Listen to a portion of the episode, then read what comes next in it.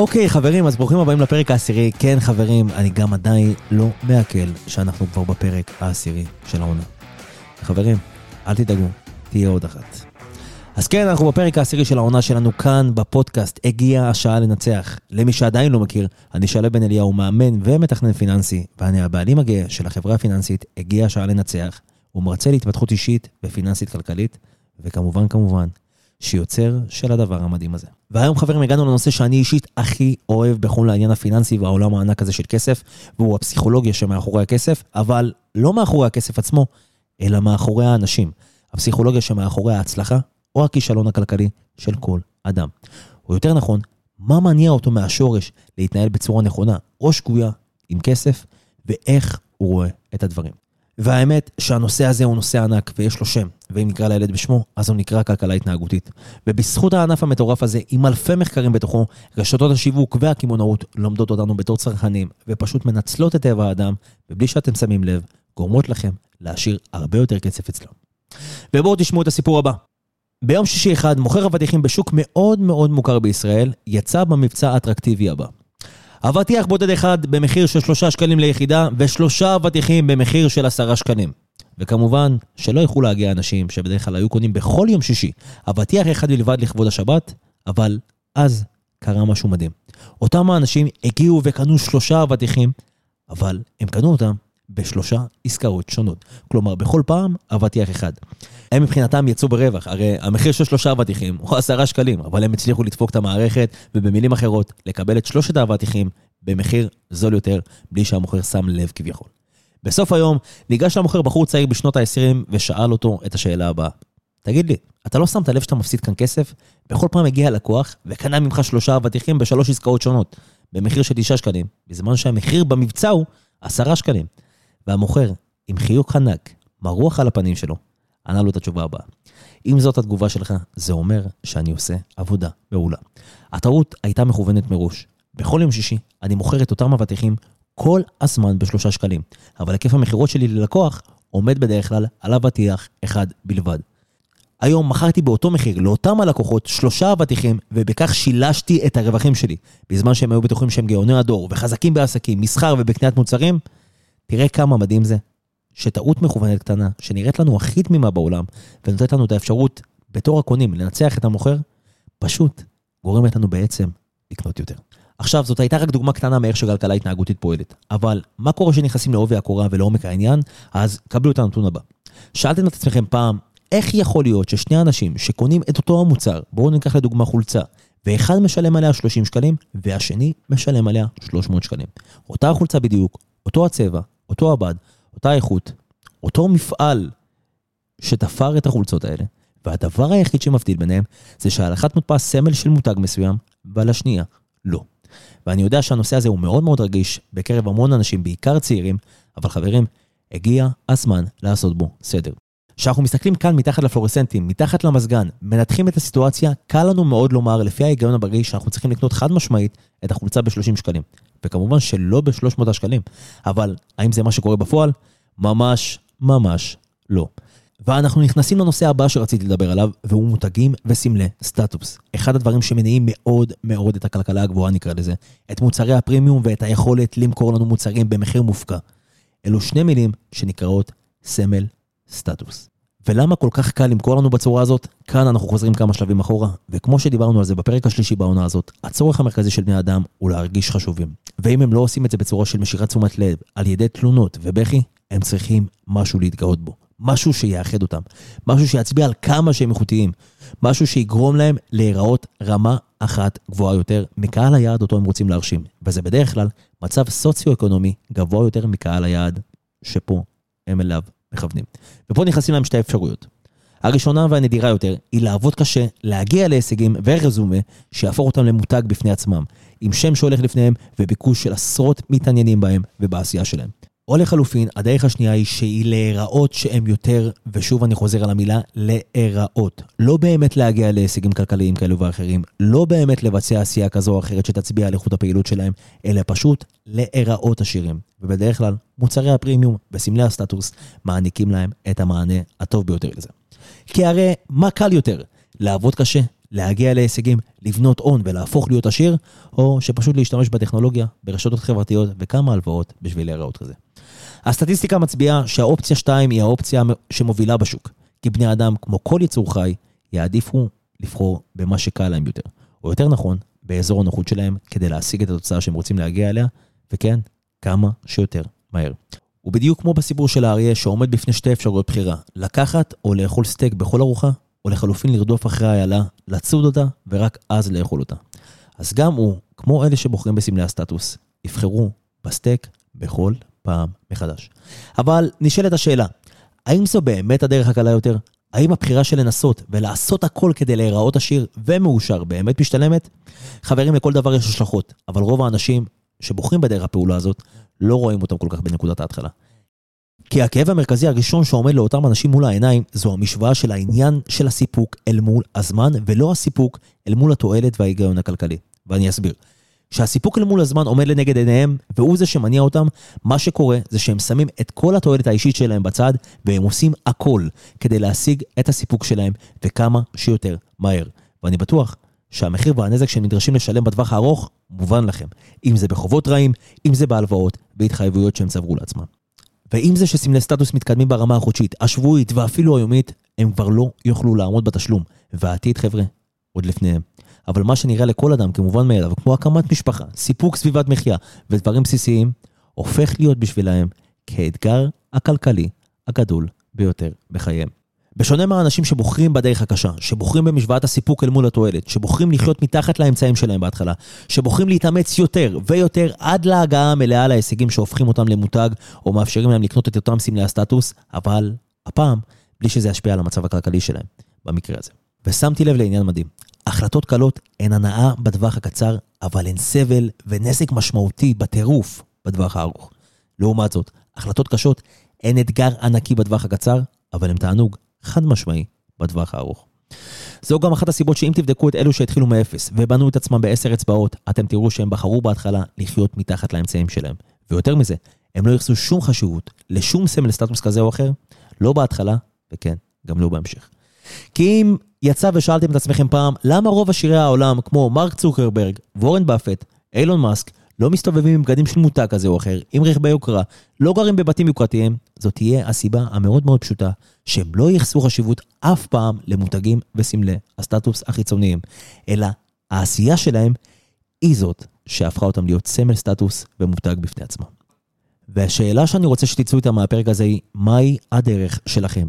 האם אתם מקבלים את ההחלטות הקשות עכשיו, והולכים לבנות לעצמכם את העתיד הכלכלי שלכם, או האם אתם בוחרים בדרך הקלה, שתוביל אתכם לנוע בין המינוס לאפס בעובר ושב שלכם, אבל עם ארון בגדים מפוצץ בסמלי סטטוס, שבכל רגע תוכלו לראות בו את מה שמנע מכם היום להשיג את בת הזוג, המשפחה, הילדים והחיים שתמיד חלמתם עליהם. ואני אסכם את הפרק במשפט הבא.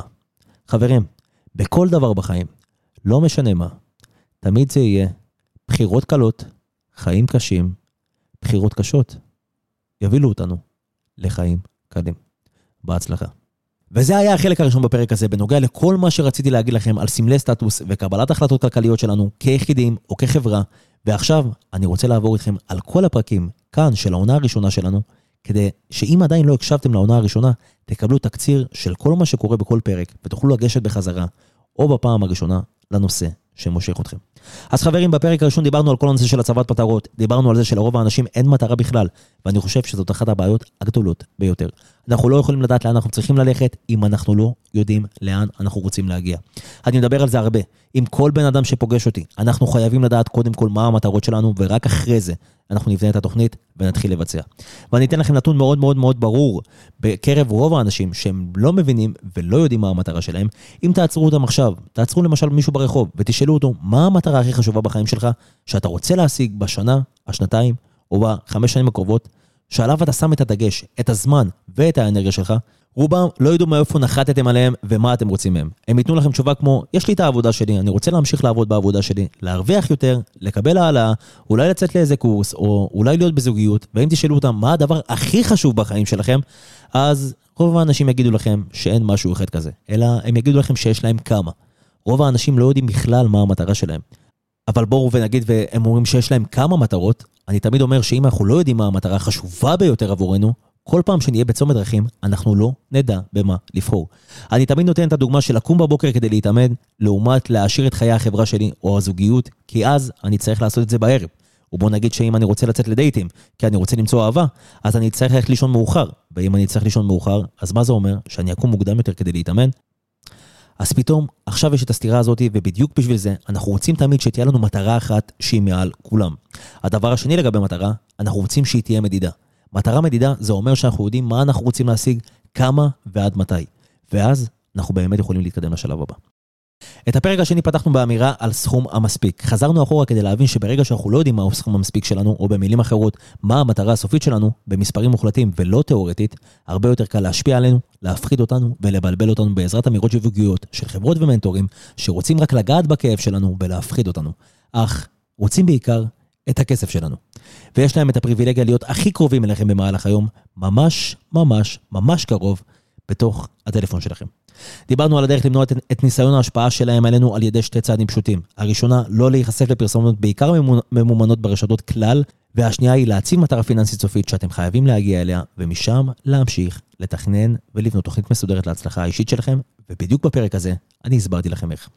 בפרק השלישי דיברנו על איך נמדדת הצלחה בעיני העולם, ולמה אנשים מזניחים את שאר הדברים בחיים כדי להשיג יותר כסף. דיברנו על דחף שלנו כבני אדם להרגיש חשובים יותר, והבנו שגם לזה יש נקודת מבט שהיא חיובית של הצלחה, ויש גם נקודת מבט שלילית של הפסד והתקרבנות, שלרוב יחרצו את גורלם של המפסידים. דיברנו גם על הדרך שבה אנחנו מושפעים כאשר אנחנו קונים דברים, והבנו שכסף הוא גורם שמונע מאיתנו לחוש את האמת, שבה אנחנו לא משלמים על דברים בכסף, אלא בזמן ובאנרגיה שהשקענו. דיברנו על חשיבות העושר שלכם באלף, ובעולם שבו מקדשים בעיקר את הכסף והגשמיות, יהיה קשה להשיג יותר מהמצרך הנדיר הזה. ונתתי לכם שלוש טיפים פרקטיים ליישום, כדי שתוכלו להעלות את רמת העושר שלכם בחיים, וכתוצאה מכך, להשיג גם את העושר בעין בעתיד. בפרק הרביעי דיברנו על מערכות היחסים החשובות ביותר בחיינו. דיברנו תחילה על מערכת היחסים שלנו עם עצמנו. ראינו איך היא משפיעה על התוצאות שלנו בצורה ישירה, וקיבלתם ממני כלים כדי לשפר אותה פלאים, או לחלופין, להמשיך לחזק אותה. בחלק השני, דיברנו על מערכת היחסים השנייה בחשיבותה בחיינו, ומי אם לא, הכסף. דיברנו על איך אמונות משפיעות על התוצאות שלנו, גם במערכת היחסים שלנו, וגם לגבי התפיסה שלנו, של עצמנו, ובעיקר, בעיקר, בעיקר, על התוצאות שלנו עם כסף. נגענו במה ההבדל בין אמונה מקדמת לאמונה מגבילה, ומהי אמונה לעומק, וקיבלתם ממני את כל הכלים הטובים ביותר לחיסול אמונות מגבילות. בפרק החמישי דיברנו על הייאוש, הגורם השלילי בעל ההשפעה החזקה ביותר אצל כל אדם בדרך להצלחה האישית שלו. הגדרנו אותו, ראינו מאיפה ואיך הוא מגיע, ואיך ניתן לזהות אותו מראש כשהוא אורב לנו, איך להימנע ממנו, גם כשאנחנו מודדים את עצמנו ברמה האישית במהלך הדרך. דיברנו על ההשפעה שלו על הדרך האישית שלנו וקיבלתם דוגמאות אמיתיות שימחישו לכם כמה מקרי ייאוש שפשוט הרסו שנייה לפני וליתר דיוק בסיפור של הפרק, מטר אחד לפני ההצלחה הגדולה. העמקנו בו והסברתי לכם למה אסור שהוא יהיה חלק מהחיים שלכם. וכמובן, כמו בכל פרק, קיבלתם ממני עצות פרקטיות ומעשיות להימנע ולהתמודד מול הייאוש. בפרק השישי דיברתי לכם על כל הנושא של קבלת ההחלטות. הסברתי לכם שיש לנו בגדול שתי סוגים של החלטות. יש לנו החלטות אקטיביות והחלטות פסיביות, ושרוב בני האדם מעדיפים שלא לקבל החלטות. שוב, יציאה מאזור הנוחות והתמודדות מול פחד, אבל גם לקיחת אחריות על התוצאות, ולכן רוב האנשים מחליטים לקבל החלטות פסיביות. מה שנקרא, תחליט בשבילי. כמובן שאנשים שרוצים להצליח ואנשים שרוצים להיות בחמש אחוז של האוכלוסייה, הם צריכים להיות מסוגלים לקבל הרבה מאוד החלטות אקטיביות ולהרגיש בנוח עם לצאת באזור הנוחות. בפרק השביעי דיברנו על הסיבות על למה העולם המודרני פשוט פוגע בסיכויים שלכם כצעירים להצליח יותר מאי פעם. דיברנו על מטרות החיים שלנו כבני אדם, שהם לשרוד ולהתרבות, ואיך הם מתחלקים בין גברים ונשים. דיברנו על השוני בין העולם הישן לעולם המודרני, וראינו איך ההתקדמות הטכנולוגית ושיפור תנאי הסביבה הופכים אותנו בלי שנהיה מודעים לעצלנים, עייפים, חלשים הרבה יותר, עם הרבה פחות סיכויי הצלחה. וסיימנו בכך שבשביל שנקבל את הסיכוי אי פעם להצליח, אנחנו חייבים להבין שאנחנו יוצאים לדרך ארוכה, בלי לצפות לתוצאות מהירות, ועלינו להמשיך בדרך עד שנגיע למטרה הסופית והיא סגנון החיים שהגדרנו לעצמנו.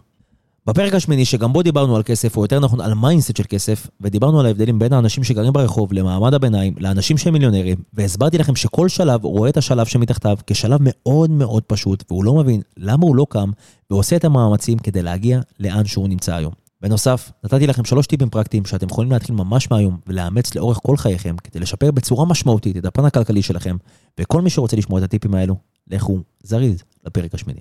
בפרק התשיעי אני מדבר על הנושא הכי מבוקש בידי צעירים בתחילת דרכם, שנקרא דחיינות ומשמעת עצמית. בפרק הזה אני גם נותן לכם את הטיפים הטובים ביותר שלי למניעת דחיינות וליציאה לפעולה.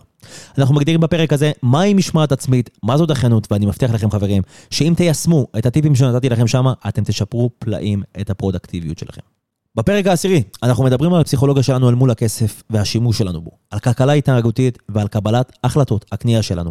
דיברנו על סימני סטטוס, ולמה זה הדבר שמאפשר לחברות ועסקים למכור לנו את המוצר הרגיל כמוצר פרימיום, וכמובן שבמחירים מופקעים, ולצערנו, רוב הצעירים פשוט נופלים לשם. דיברנו על זה שבעידן של היום קל יותר להיראות עשירים מאשר להיות כאלו באמת, אבל ההשלכות של המעשים הללו באופן חד משמעי יהיו ניכרים יותר בלחץ הכלכלי שתהיו בו בהמשך החיים שלכם. וסיכמנו את הפרק הזה במשפט המרכזי שכל בן אדם ששואף להיות מוצלח כלכלית ובין אישית חייב לשמור בתוך הראש שלו. בחירות קשות, חיים קלים, בחירות קלות, חיים קשים. ואתם צריכים לרוץ איתו לשארית הדרך שלכם עד להשגת המטרה. חברים, אני רוצה להגיד לכם תודה ענקית, ענקית, ענקית, ענקית על זה שהייתם כאן בעונה הזאת. אני מאוד מאוד אוהב את מה שאני עושה, ואני מאוד אוהב את הפרקים הללו. וזו הייתה ההנאה הכי גדולה שיש לי להפיץ את האני המאמין שלי החוצה.